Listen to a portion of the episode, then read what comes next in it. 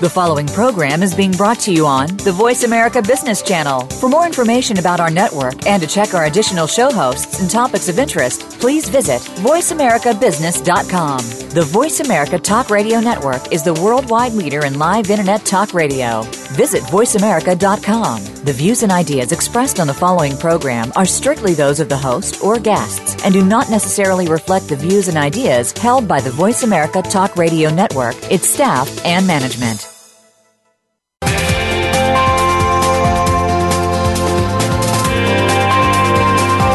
Welcome to a very refreshing hour of business talk.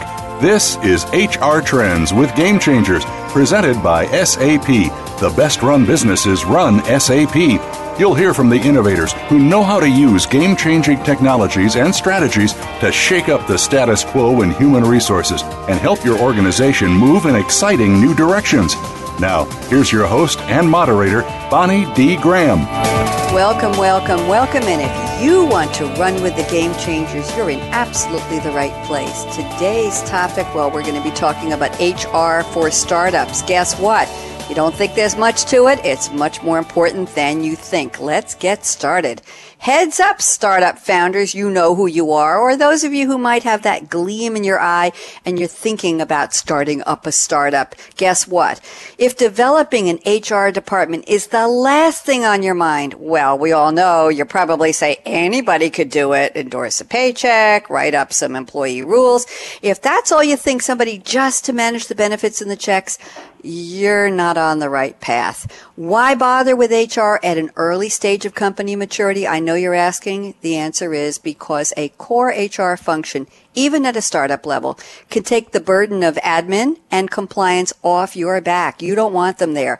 Putting those tasks with people who are trained HR human capital experts. They know how to handle the issues. Will let you focus your energy where it should be on your organization's innovation mission. You've got a business to run. You've got a vision and a mission to take to the next level. Isn't that why you started the company? Do you really want to run HR or have that person at that desk do it just because we have a great panel today. And I'm going to start off with my first expert. It's Mark Stelzner. He's the founder and managing principal of IA-HR. That's ia-hr.com. And Mark sent me a wonderful quote from Salvador Dali. I think this is Dali's first appearance on HR Trends with Game Changers as well as Mark Stelzner's. And the quote is, have no fear of perfection. You'll never reach it. Wow. Talk about a slap in the face. Mark Stelzner, how are you? Good morning, good afternoon, wherever you are. Bonnie, nice to be here today from San Francisco. Wonderful. Talk to me. Interesting quote. We love Salvador Dali, and now he's on a business talk show. I bet he'd be surprised. Why did you pick this quote, Mark? Talk to yeah. me. I mean, let's be honest. We're talking about startups and um, living here in the, the heart of innovation in uh, Northern California, Silicon Valley. If you are striving for perfection, you never launch.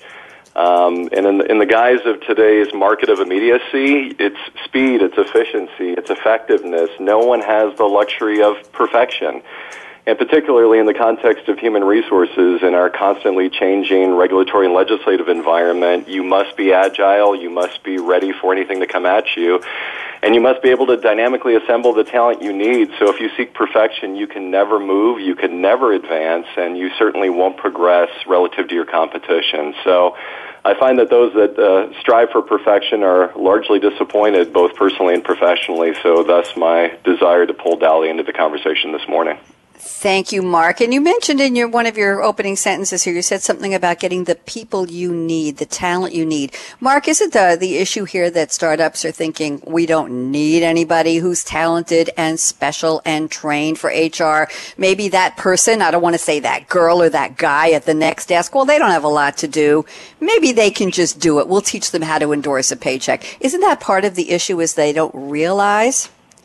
Yeah, I think I think it depends on where you came from. I think certainly many emerging organizations tend to lean on an administrative assistant, even an intern, to process what's perceived to be a very transactional set of needs in support of their human resources organization. But if we, we look around the market and look, unfortunately, for negative examples like we just saw from GitHub a couple months ago, mm-hmm. where uh, harassment basically took down the founder uh, over the course mm. of a mm. multi month investigation, it's become painfully painfully clear that organizations that don't focus on their human capital, whether it's strategic in terms of talent management and acquisition, or whether it's transactional in terms of making sure that you're following the rules, it can come back to bite you in a fairly material way.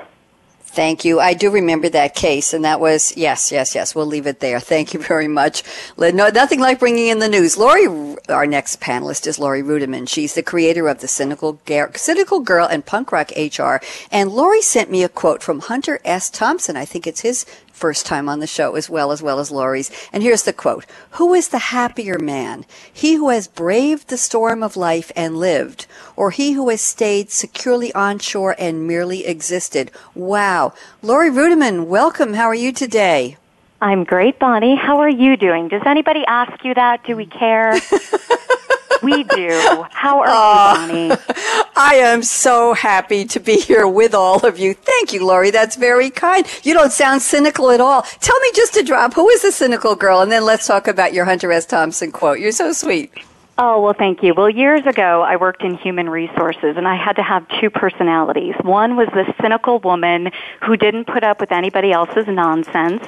And my other personality is my normal, bubbly, outgoing self. And so when I decided to write and speak for a living, I adopted the cynical girl personality as my blog. So that's my story right there. Thank you very much. Good to know. You don't sound cynical at all to me today. And thank you for the how are you question. I appreciate that. So You're talk welcome. to me this quote about braving the storm and living or staying safe and secure on the shore and merely existing. Relate that to our topic, please, Laurie.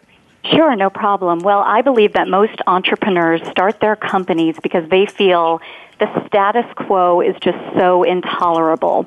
So entrepreneurs, in my opinion, need to create and disrupt and they really fight this need to conform. And so the Hunter S. Thompson quote is perfect for me because, in my opinion, entrepreneurs have no idea being on a calm beach. They want to be out there where action is happening, where, you know, the world is disruptive and they want to solve problems. Okay. Thank you, Laurie. Wonderful opening. We've got good, good feedback so far from Mark and Laurie on our topic, which is HR for startups. More important than you think. By the way, stick around. You're going to hear many more reasons. Let's round out the panel with our third person today. It's Natasha Loeffler Little. She is from Success Factor. She's a leader of product management for small and medium businesses. So she's perfect for this discussion. And Natasha sent me this quote from, well, here is the most quoted person, living or not, on all of SAP radio we have 10 series, by the way. It's Albert Einstein. That was a pop quiz in case you didn't recognize it. And the quote is, I have no special talent. I am only passionately curious. I love that. Natasha, welcome. How are you? I'm well, thank you. And I'm so happy to be here with everybody today. And, and, and thanks for everybody for listening in today. So, Natasha, tell us about this quote and why did you pick Albert Einstein? Wonderful quote, by the way. Go ahead. well, I think aside from the fact that it's a characteristic of explaining myself, uh, sort of a jack of all trades, and, and I really think uh, whether you're talking about children or uh, to some people their company is their baby uh, or even large enterprises i think that central to all of this is you know developing people. And i think this is the other side of hr aside from the compliance factor. You know i've spent the last about four years specifically studying talent management and especially how uh, small businesses can adopt that sooner and even sort of later in the game. How do you how do you get employees engaged? And and you know we could talk about this millennial thing later but um you know, I think having that that core, like just being curious as a way to develop yourself and your company, and getting to the root of problems, that's what promotes growth. That's what promotes um, successful businesses. And uh, and like I said, you know, I also picked it just because for myself, I think. Um, you know, it's just important to to be curious. You don't necessarily have to have hard skills or competencies. You can always develop those. I think that's a great story. And now relate that to our topic today that startups do need to focus on getting the right people in the right positions to do the right job for HR. What's your thought on that, Natasha? Well, I mean, again, I've you know looked at this from small to super mega enterprises, and I think the theme is always consistent. That if you don't have some kind of structure in place, Mm-hmm. By the mm-hmm. time you need it, things are chaotic. People start quitting, so you lose your most important asset, which is your talent, and you also lose the ability to actually execute. So looking at formalizing HR with HR experts is insanely, you know, important early on, you know, no matter how small you are. I love insanely important. I've never heard yeah. that before. I, I, have a feeling by the end of the show that you and Mark Stelzner and Laurie Ruettimann are going to convince our, our listeners that it is insanely important, or it's mm-hmm. insane not to have it, not to consider it important. I have a, a, question for the three of you. You've all been prepped, so you know what's coming. I'm going to start out with Mark Stelzner at IAHR, and I'm going to ask Mark, what's in your cup today? What are you drinking, or what do you wish you were drinking, or what are you going to pour right after the show? Take any one of those three. Mark, go ahead. Well, Bonnie, I, I have the most rare of beverages here in uh, Northern California, which is a cup of water. Uh, we have been in a drought for so long yes. that I'm enjoying yes. San Francisco's finest from the Hetch Hetchy Re- Reservoir. Since rain is uh, rain is something we don't get much of these days, so I'm gently sipping on a cup of tap water, which is just wonderful and delicious.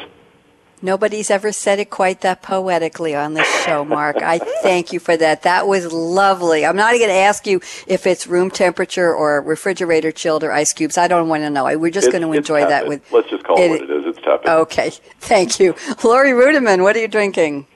Well, I don't mean to follow Mark and copy him, but I am also drinking water. But I have a little bonus inside of my water. I have added an electrolyte mix because I'm currently preparing for a marathon.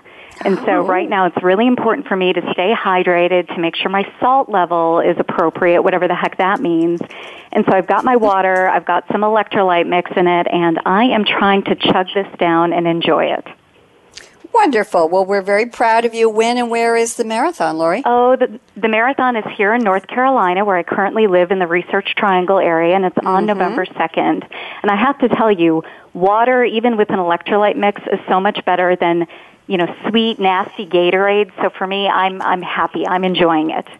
I'm glad. I'll be down in your neck of the woods for Thanksgiving. I'll be in uh, the Durham area. I think I told you that family is moving there, so I'll be down. I'll wave to you when I get there. Please and do. Please do. I will. And Natasha, what are you drinking today?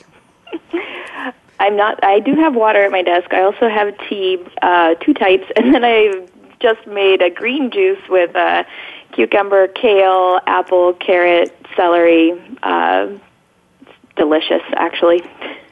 wow, that sounds interesting. You have a blender there, or, or something um, you made at home? I use a Breville juicer. I'm a total geek for health and nutrition, um, and also apparently staying very well hydrated. I'm not tr- currently training for a marathon, but I'm just a, a huge. Um, I like to say I like to use my kitchen as my medicine cabinet. I love that. You know what? The three of you have inspired me. I took a sip of water while you were sharing your story, so thank you. Just a New York tap water, a Long Island tap water, chilled with a a pink straw makes it very, very special. they don't let me have caffeine on radio show days. I wonder why. Guess what? We're talking today to Mark Stelzner, Laurie Ruettimann, Natasha Loeffler Little. Our topic today is HR for startups, a lot more important than you think. We have a great panel, a lot more to discuss. Don't even think of touching that mouse, that app, that dial. We'll be right back in 90 seconds. You don't want to miss the roundtable. Michael, out.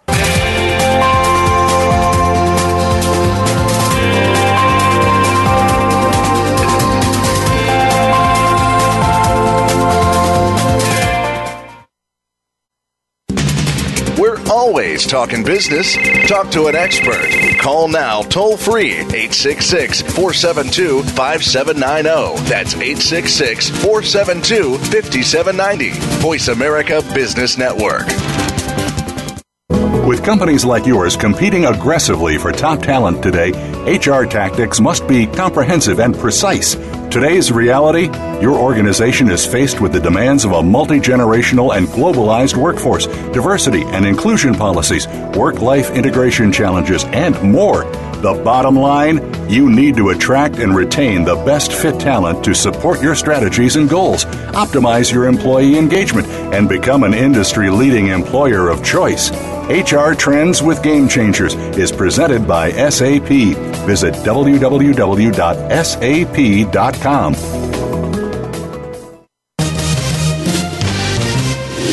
stocks, bonds, investment opportunities, financial news, and talk.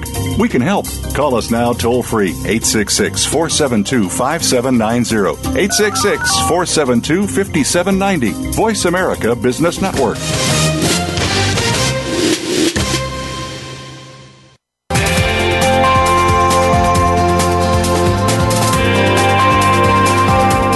Enjoying HR Trends with Game Changers, presented by SAP.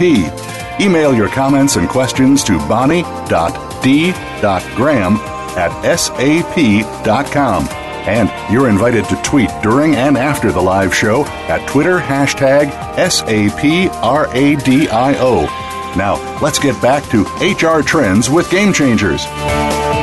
Very important topic for those of you out there who have started a startup, who are thinking about it, or who have a company that's a little past startup stage. We're going to start off our roundtable 30 minutes nonstop with my first panelist up. It's Mark Stelzner. Mark, before we start with your first talking point, tell me what is ia-hr.com? Just uh, give us a little information, please. Sure, absolutely. What we do is we help uh, large and emerging enterprises with three things. We help uh, executives with business cases for change. So if they're uh, planning on fundamentally overhauling their HR function, we then do a tremendous amount of HR service provider selection. So those lovely folks that are powering payroll and benefits and making sure that your organization is staying alive and in compliance every single day. And then we do a lot of project management to bring those ideas to life. Uh, great clients. Uh, very fortunate to be in the position we are in the market today. Wonderful. Good. Very much. And Mark, let's start with this talking point you sent me before the show. You say increasingly complex legislative and regulatory environment necessitates a strong, knowledgeable HR function. This sounds like a pardon me, a damn good reason for taking HR seriously, not from the employee standpoint, but from management leadership, founder, owner. Talk to us, Mark. Let's get started on this, and then we will invite Laurie Ruettimann and Natasha Loeffler Little to chime in. Go ahead. Absolutely, and I think for emerging organizations, nothing turns your face crimson more than receiving that lovely letter from the Department of Labor or the IRS or another governing body, particularly with healthcare reform coming.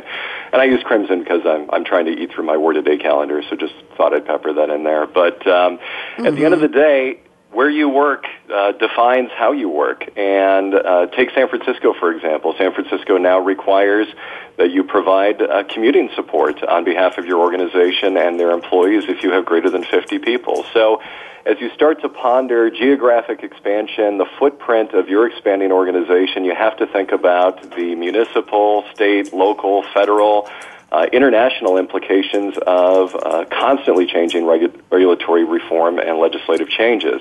For most of our clients, when we do an audit of this, it results in five to six hundred changes a year.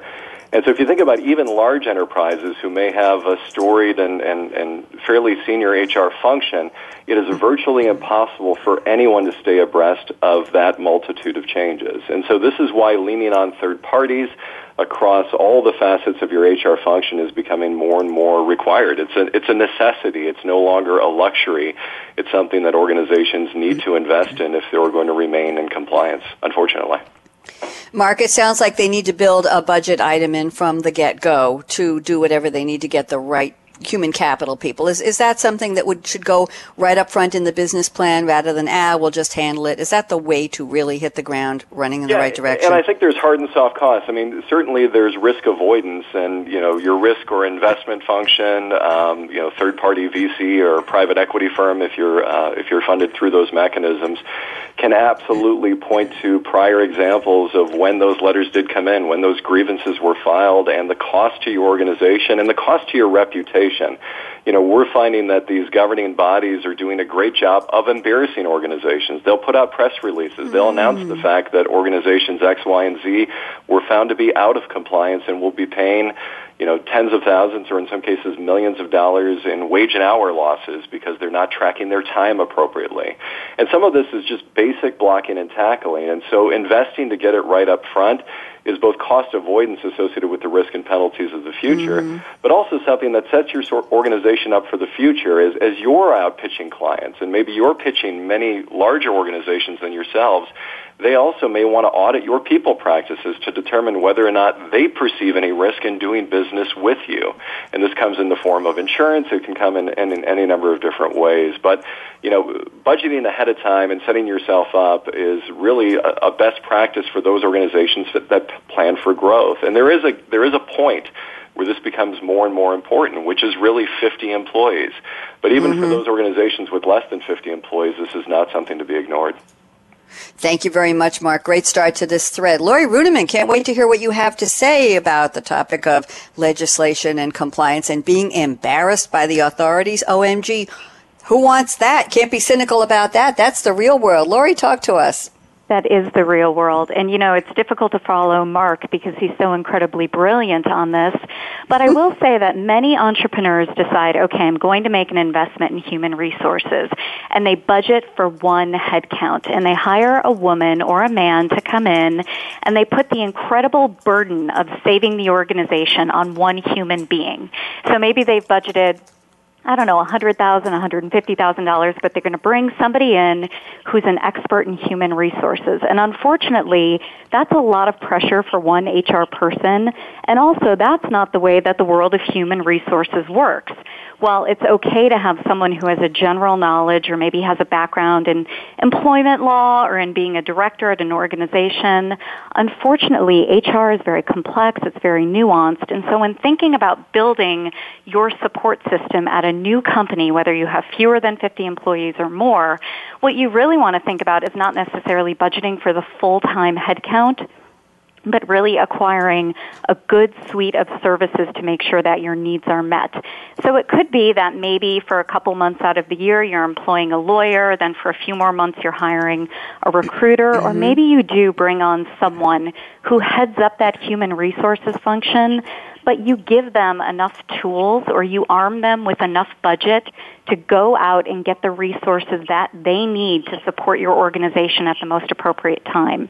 So I can't stress enough how oftentimes entrepreneurs will say, well, I hired a director of talent. I wonder why mm-hmm. people are mm-hmm. mad at me. And that's not going to solve the problem, Bonnie. Thank you very much, Laurie. Great words of wisdom. Okay, Natasha, thoughts on this topic? What do you think? I know you have something to add. Go ahead. Yeah, I have a couple things to add. I think, you know, having worked for several small companies, I think there's one case that also hasn't been covered here, which is sometimes, you know, due to organic growth, you like the person who's maybe doing more administrative work today. They're a people person, they're organized, and somebody says, you know what, you'd make a great HR person, and then they might go start taking some courses and, and get some of the basics to get the certification done. But I echo Laurie's point, which is, you know, this this really, especially when you're running small uh, and lean, you know, you're, you're trying to grow revenue, you're trying to build a team. You really need in your hire of a, a first you know, sort of HR person, it really should be more of a strategic hire who can be a partner to your executive team to be mm-hmm. responsible for, you know, there's the knowledge, the HR knowledge, but there's also the how do we shape the organization? Do we have recruiting needs right now? Okay, then this is the recruiter we need to bring on. Do we have uh, formalized, you know, legal type work that we have to do? Do we have formal learning that we need to take care of, like sexual harassment training or particular onboarding documents, which then goes into what Mark was talking about, which is it's really, really important, especially if you're going to think about having an international footprint. You know, um, especially at SAP, we're a German-based company, so I'm mm-hmm. very familiar with the uh, complexities in Europe compared to the States, right? So these things, I would say, you know, I would echo Laurie's point that you need to get somebody in there early and that it is really I would add to it and just say it should be somebody who can be a strategic partner to help you shape the organization. And if you look at it that way earlier, you're just going to save yourself a lot of work and I think that's the point. You could do it later. You know, you could get mm-hmm. a letter from the board of uh, you know, the labor board. You can get uh, other problems at some other point, but it's really important that if you want to just hit the ground running faster than your competition, you know, just get the get the the bricks laid correctly the first time.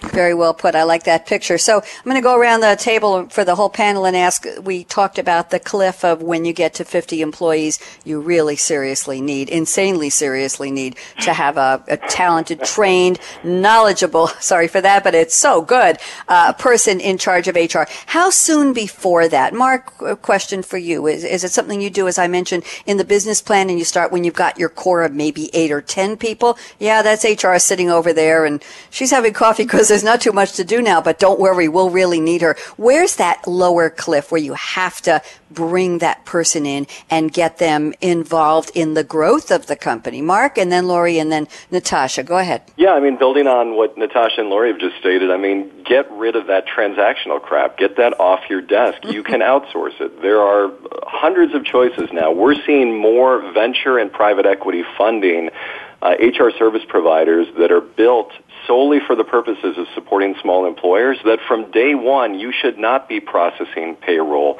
You should not be determining eligibility for benefits. You should get all of that garbage off your desk and out. And what you should do and what should be in the business plan is that talent acquisition and retention. What's the personality of your firm? What's the key, what are the key stakeholders and key positions that you need to fill, and how are you going to fill them? And if you focus on that side of your people, almost every other facet of human resources can be outsourced to a third party. And so I feel passionate about the fact that, uh, especially in a small business, you cannot afford to make a bad hire.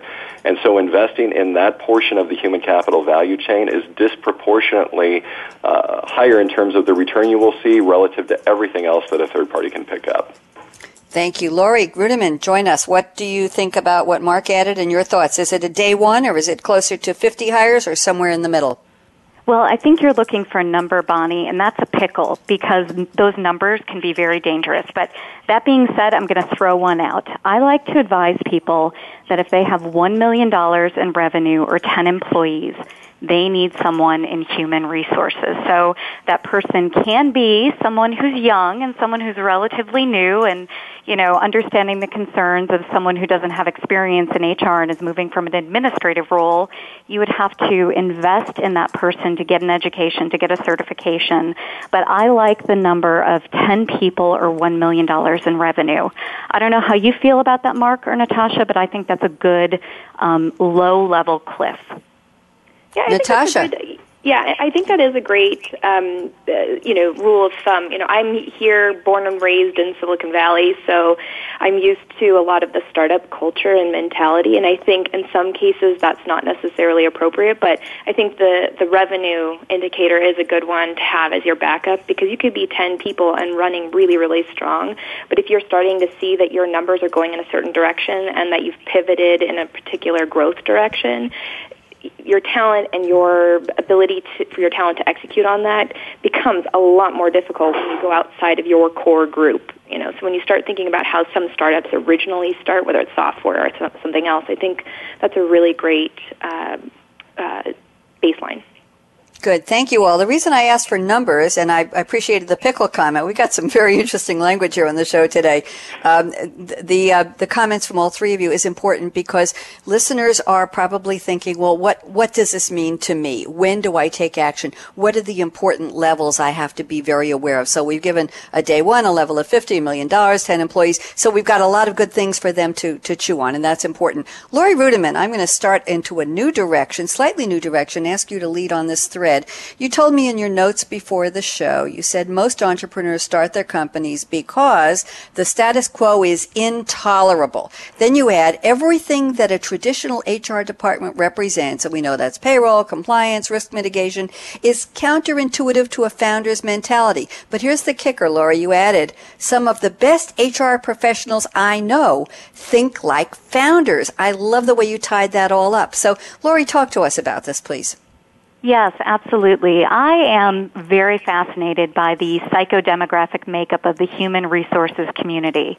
And I think there is a stereotype around HR professionals that they're quite honestly a little bit older, a little slower, a little dowdy.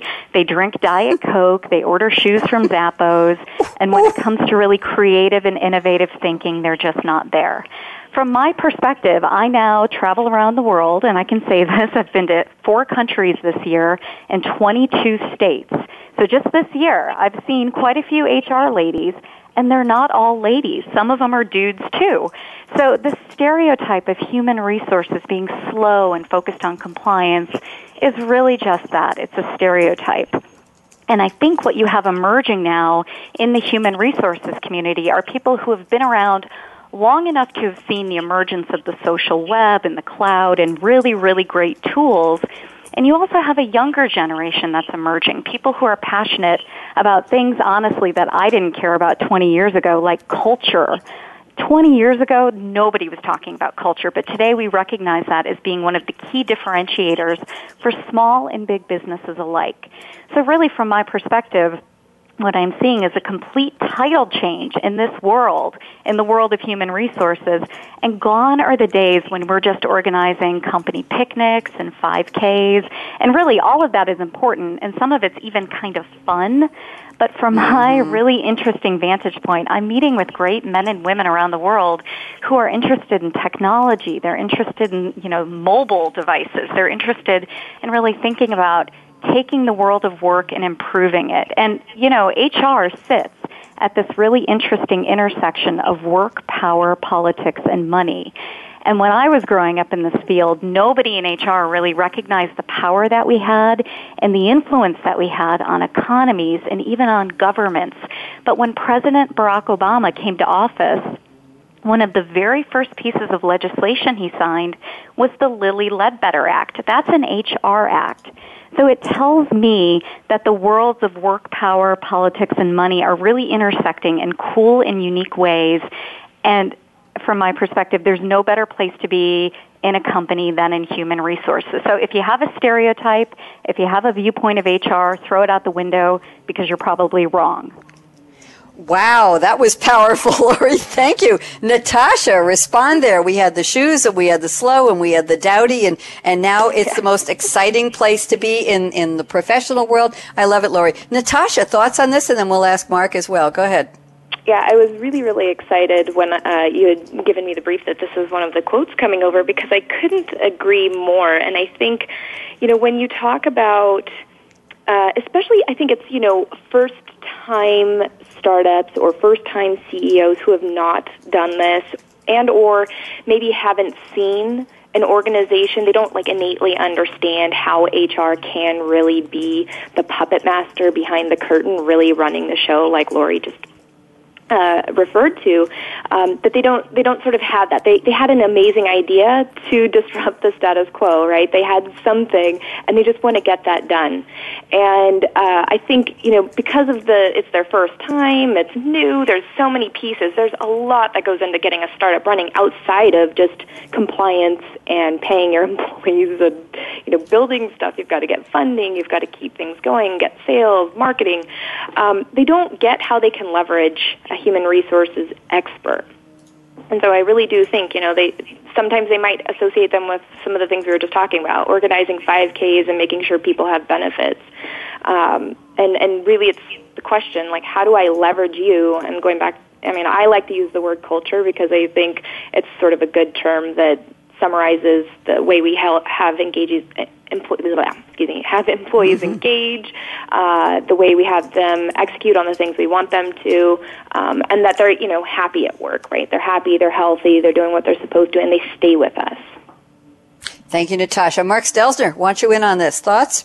Yeah, I mean it's it's a it's a bit of a squirrely time, honestly, for for HR leaders and for emerging enterprises. I mean, uh, on on one point, you have these advocates for employees, right? You're supposed to be a brand ambassador. You're supposed to be attracting all these great individuals to the organization, but does what the organization professes to be in terms of culture, in terms of, of brand, in terms of ideation, is that truly representative of who the organization is? So I think you know, sometimes these uh, these HR folks are brought in and they struggle with the cognitive dissonance of whether the, the brand and an employer presentation is in fact aspirational versus actually being representative of who the company is today. And then you end up dealing, unfortunately, if, if it is aspirational, with those that are disappointed because they were sold on a promise. While at the same time, you know, folks have to be the enforcers, so you have to be the employer's advocate, and you have to bring the hammer down on untoward behavior or, or, or, or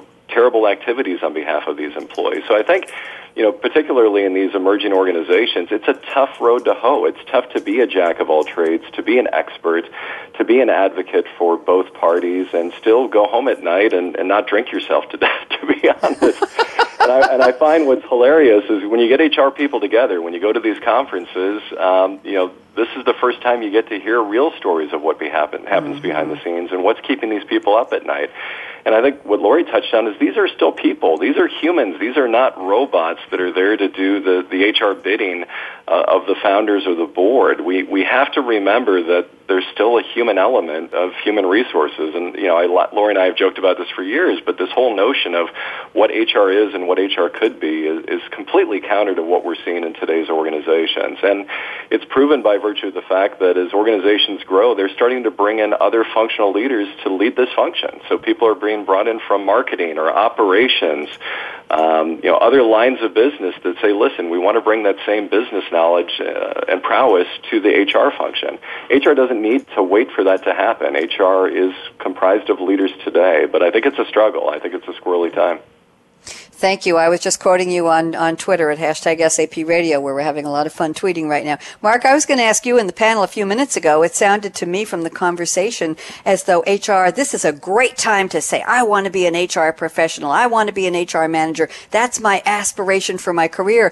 And now, after what you just said, I'm thinking, drinking themselves to death, not sleeping at night. I don't know, kids. First, we're telling the startups you got to have somebody, and I was saying, how in the heck are you going to find anybody for that kind of a role? Laurie, why don't you chime in on this before we wrap up this thread, and then we're going to go to something from Natasha's notes. Talk to me, Laurie. Yeah, you know, I heard Mark talk about coming down with a hammer and focusing on compliance. I think today's modern HR professional uses more of a velvet hammer. I think that's the way we do it. And we also realize that, you know, a lot of the work that we do in human resources isn't our responsibility. Good HR sits on a bed of ethics and sits on a bed of great behaviors that are supposed to come down from your executives. So if I do my job right in human resources, I never have to talk to anybody about their behaviors because leaders are really addressing those issues. And I get to focus on more fun things like, I don't know, mobile, local, social, global, cool stuff like that. Okay, thank you very much. Natasha, anything you want to finish up on this one before I go to something else with you? No, I Thoughts? just couldn't agree more. I mean, plain and simple, it's just, it is, it's really, um, it's an important topic, and I think that we've we've summed it up pretty well. Good. And we're going to go in a slightly different direction. We've got about eight minutes left to our break. So let's see where we go with this. Natasha, I'm looking at your notes before the show. You had some interesting points here. This is a little scary, but then we've been going into scary territory for the past 20 minutes, so why stop now? Managers, Natasha says, managers are not always promoted for having great management skills, OMG. And she adds, historically, we have built heavy HR process tools to push down on managers, but we should start to provide employees with more tools to manage up as well. It sounds prophetic as well as damning at the same time. Natasha, start us on this, and then we will have Mark and Laurie chime in. Go ahead. Yeah, when asked for quotes, I just couldn't resist this one because, again, you know, I've studied talent management in particular for super mega enterprises and, um, you know, also small businesses down to, you know, five to ten people.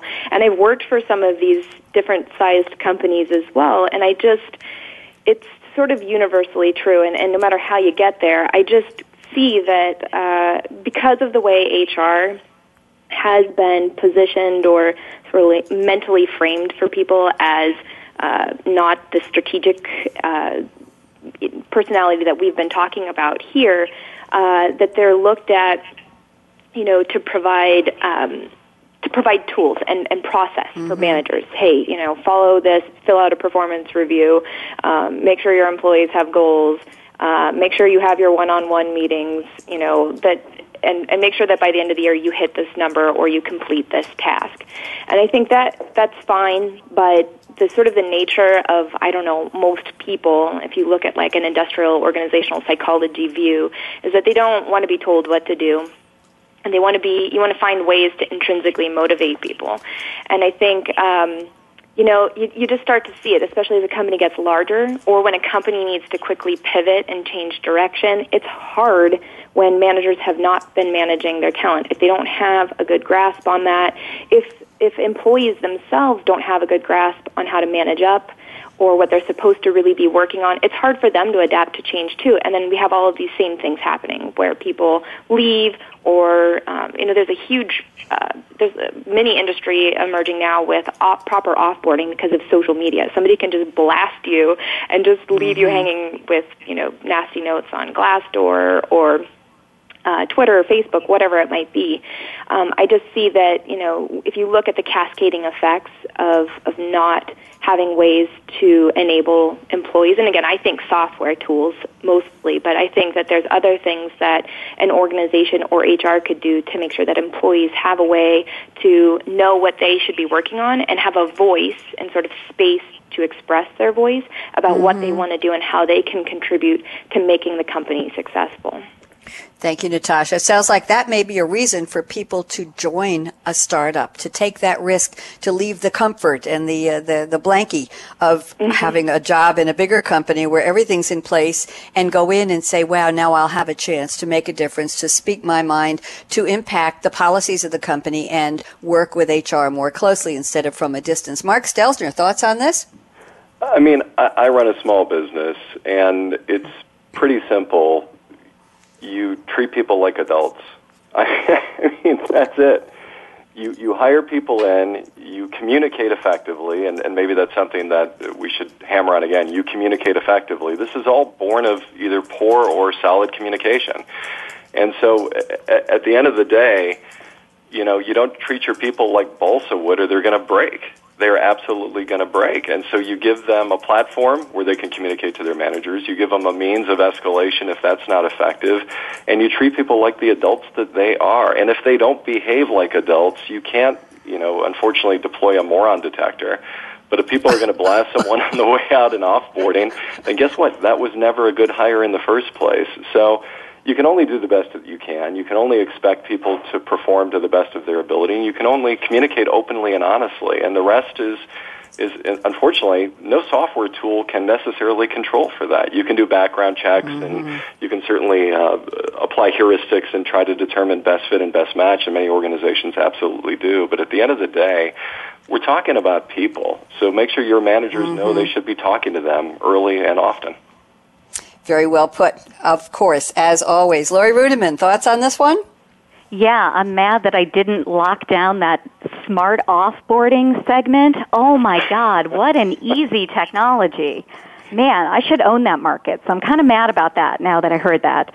Um, I really think that it's very easy for startups to get very excited about technology. And if you tell a founder you don't have to hire an HR professional, you can just, you know, uh, acquire certain pieces of software or trade. There's a lot of trading and bartering of software and services in the founder and entrepreneurial industries. This will solve your HR problem. You're absolutely wrong. And just to echo Mark's point, it's really important to just have a good set of morals and ethics and invest your time in creating your mission, vision, and values and also your company handbook so you know who you are and what you're all about.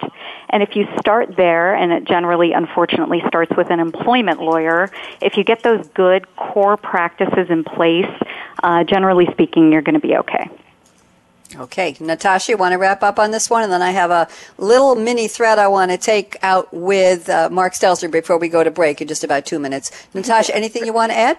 Yeah, I guess the first thing is to Laurie. You can still you can be a disruptor and you can still penetrate any market you want.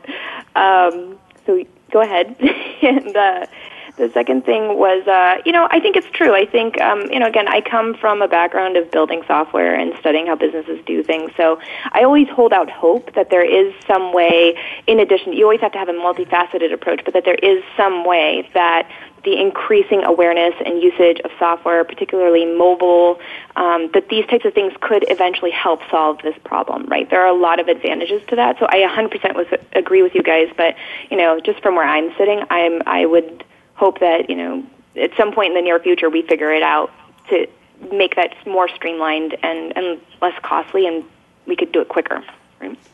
Thank you, Natasha. Mark Stelzner, I want to touch on one thing. I don't think we exactly brought this up. We alluded to it. You, you told me in the notes, HR for emerging businesses should be buy versus build. Don't expect an admin to grow into your HR department. That part we touched, but buy versus build. Why don't you give a little bit of advice to our listeners, please, Mark? Yeah, I mean, I think I think at the end of the day, as I as I mentioned earlier, you can absolutely uh, find uh, third parties that can care for a disproportionately high percentage of your transactional orientation, and so. Um, you know, building someone into an expert in this function is very, very difficult, and you need to hire seasoned people. Um, there's third-party service providers certainly for part of it, but at the end of the day, if you expect that, that great people person, administrative assistant to figure out, first of all, which certification body is actually going to survive, given everything that's happening in our profession right now, a different topic perhaps, um, it's very difficult to expect that person to grow in time with the fast-paced emerging enterprise of today's market. And so I don't think you can afford to train someone into this function. I think you absolutely have to hire in. Okay. Laurie, you agree? Well, you know, I think this is kind of going down a rabbit hole, but I will say that um, just to expand on my point earlier about trading and bartering software, you know, no software and no service supplements common sense. And so whatever kind of HR support you get, whether it's um, technology or a human being, just do your due diligence, just like you would hire like a programmer or an engineer, and you would hire someone you like and someone you trust. Apply those really great and thoughtful skills to HR professionals, and you know you'll probably be okay. Yeah. Okay, thank you very much. Guess what? You've all earned a break. You have more than earned a break. What a great conversation. We're going to go out for about 90 seconds, and when we come back, I think you all know the drill. It's time for predictions. Mark Stelzner, I want you to spend that 90 seconds diligently looking for a wonderful crystal ball. When you come back, I'm going to ask you if we pro, if we pro, fast forward to the year 2020 or any day, week, month, year, or era that you can see in that crystal ball, what would we be saying about the evolution of HR in startups at that point in time. Laurie, I'll ask you to go next and Natasha third. I think we'll have about two minutes apiece. So don't even think of touching that mouse, that app, that dial. Predictions coming in. Don't want to miss this one. We'll be right back. Michael out.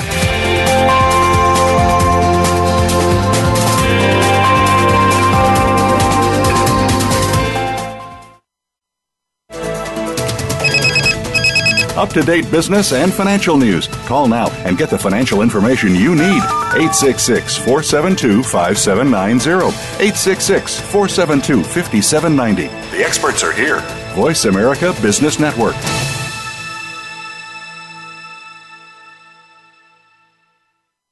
With companies like yours competing aggressively for top talent today, HR tactics must be comprehensive and precise. Today's reality your organization is faced with the demands of a multi generational and globalized workforce, diversity and inclusion policies, work life integration challenges, and more.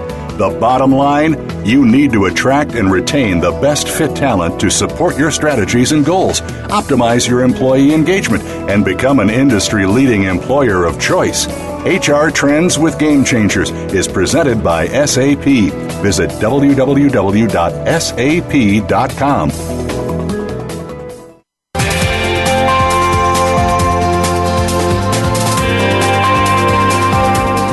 You're HR Trends with Game Changers, presented by SAP. Email your comments and questions to bonnie.d.graham at sap.com. And you're invited to tweet during and after the live show at Twitter hashtag SAPRADIO. Now, let's get back to HR Trends with Game Changers.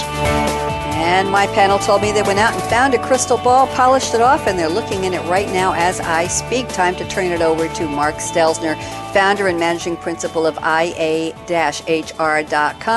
Mark, if we look at 2020, is that a good year? Not so good a year? How far can you see and what will happen to HR in small companies, in startups by that year? Talk to me.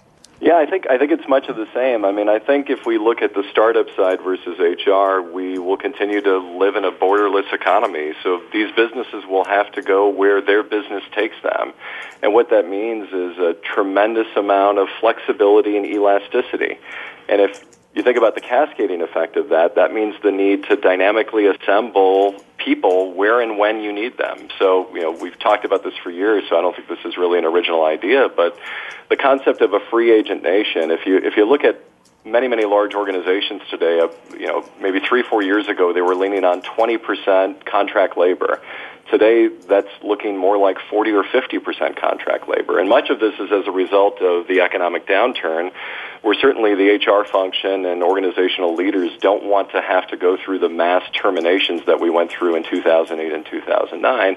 But part of it is smart business. Uh, the desire to not necessarily hire a full-time equivalent and all the burden that comes with it, but instead to look at what the requirements of your business will be, where your business will be physically and who you will be serving. And as a result, go out and use all of your resources, including your human resources, to find, secure, and perhaps onboard in a contract form those personnel only for as long as you need them. And in the process of dynamically assembling that talent, cherry pick from the best and brightest to determine those you would convert to be part of your ongoing organization as an employee.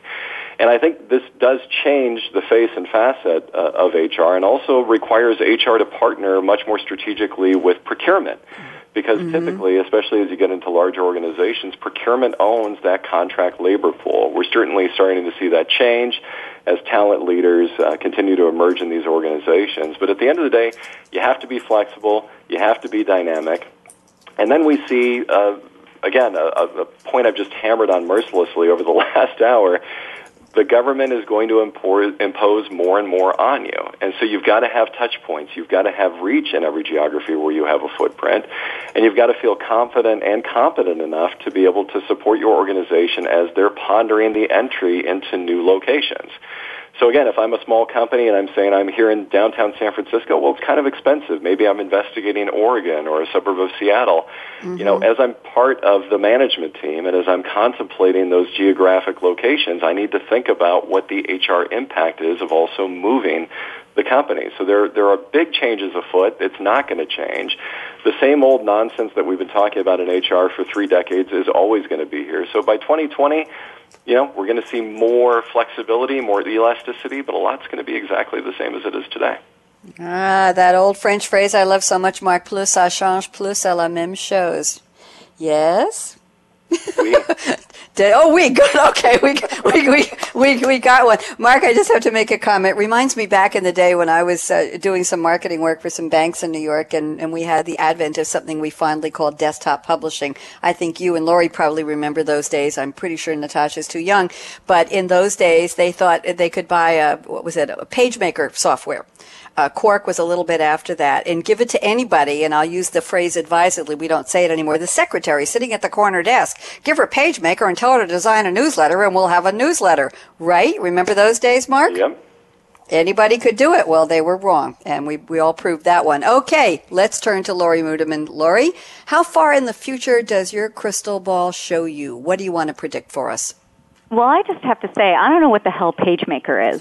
So you old people, and, you know, oh, oh, honey, I'm so sorry. Wow, did I put no, my foot no, in that I'm one? Teasing, I'm teasing. okay. So my crystal ball for 2020 predicts that Hillary Clinton will be running for her second term in office. So I'm going to get that out there. and I really think what you will see first and foremost is a new era of leadership with women at the helm of more and more boards. I think this is really important, which will ultimately change some initiatives around diversity and inclusion and fair pay and equal treatment and work-life balance.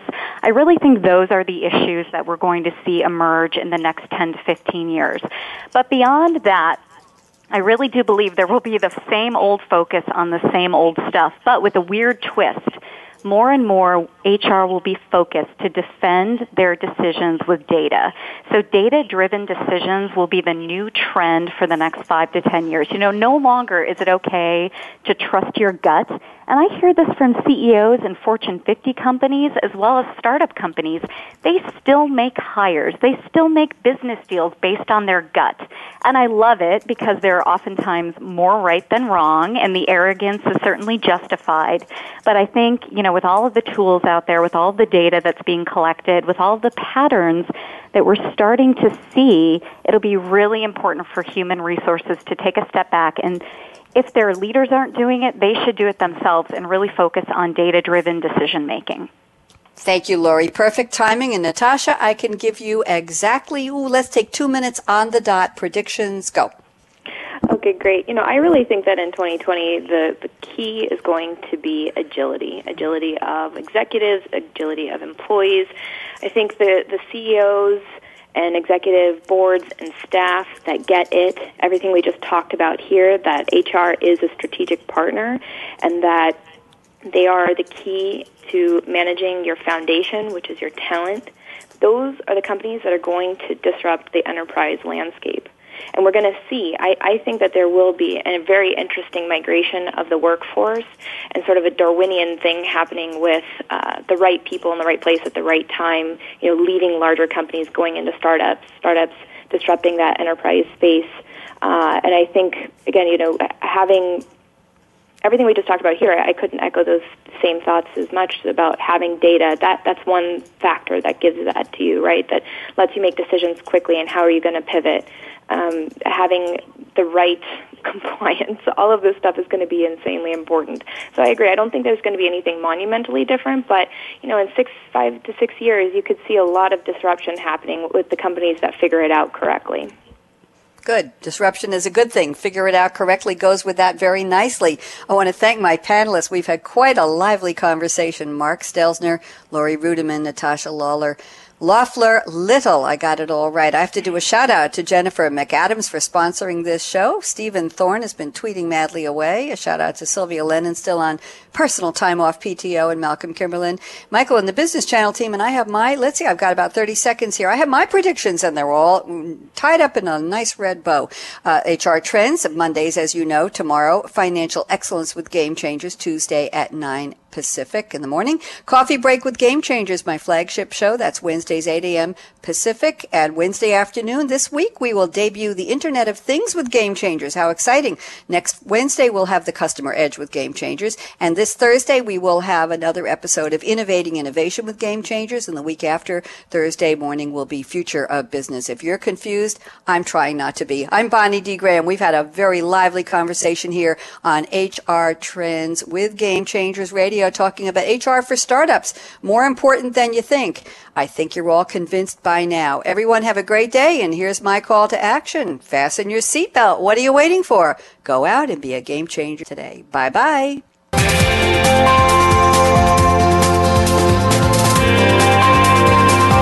Thanks again for tuning in to HR Trends with Game Changers, presented by SAP. The best run businesses run SAP. To keep the conversation going, tweet your questions and comments to Twitter, hashtag SAPRADIO. Please join host Bonnie D. Graham again next Monday at 10 a.m. Pacific Time, 1 p.m. Eastern Time on the Business Channel. We wish you a positively game changing week.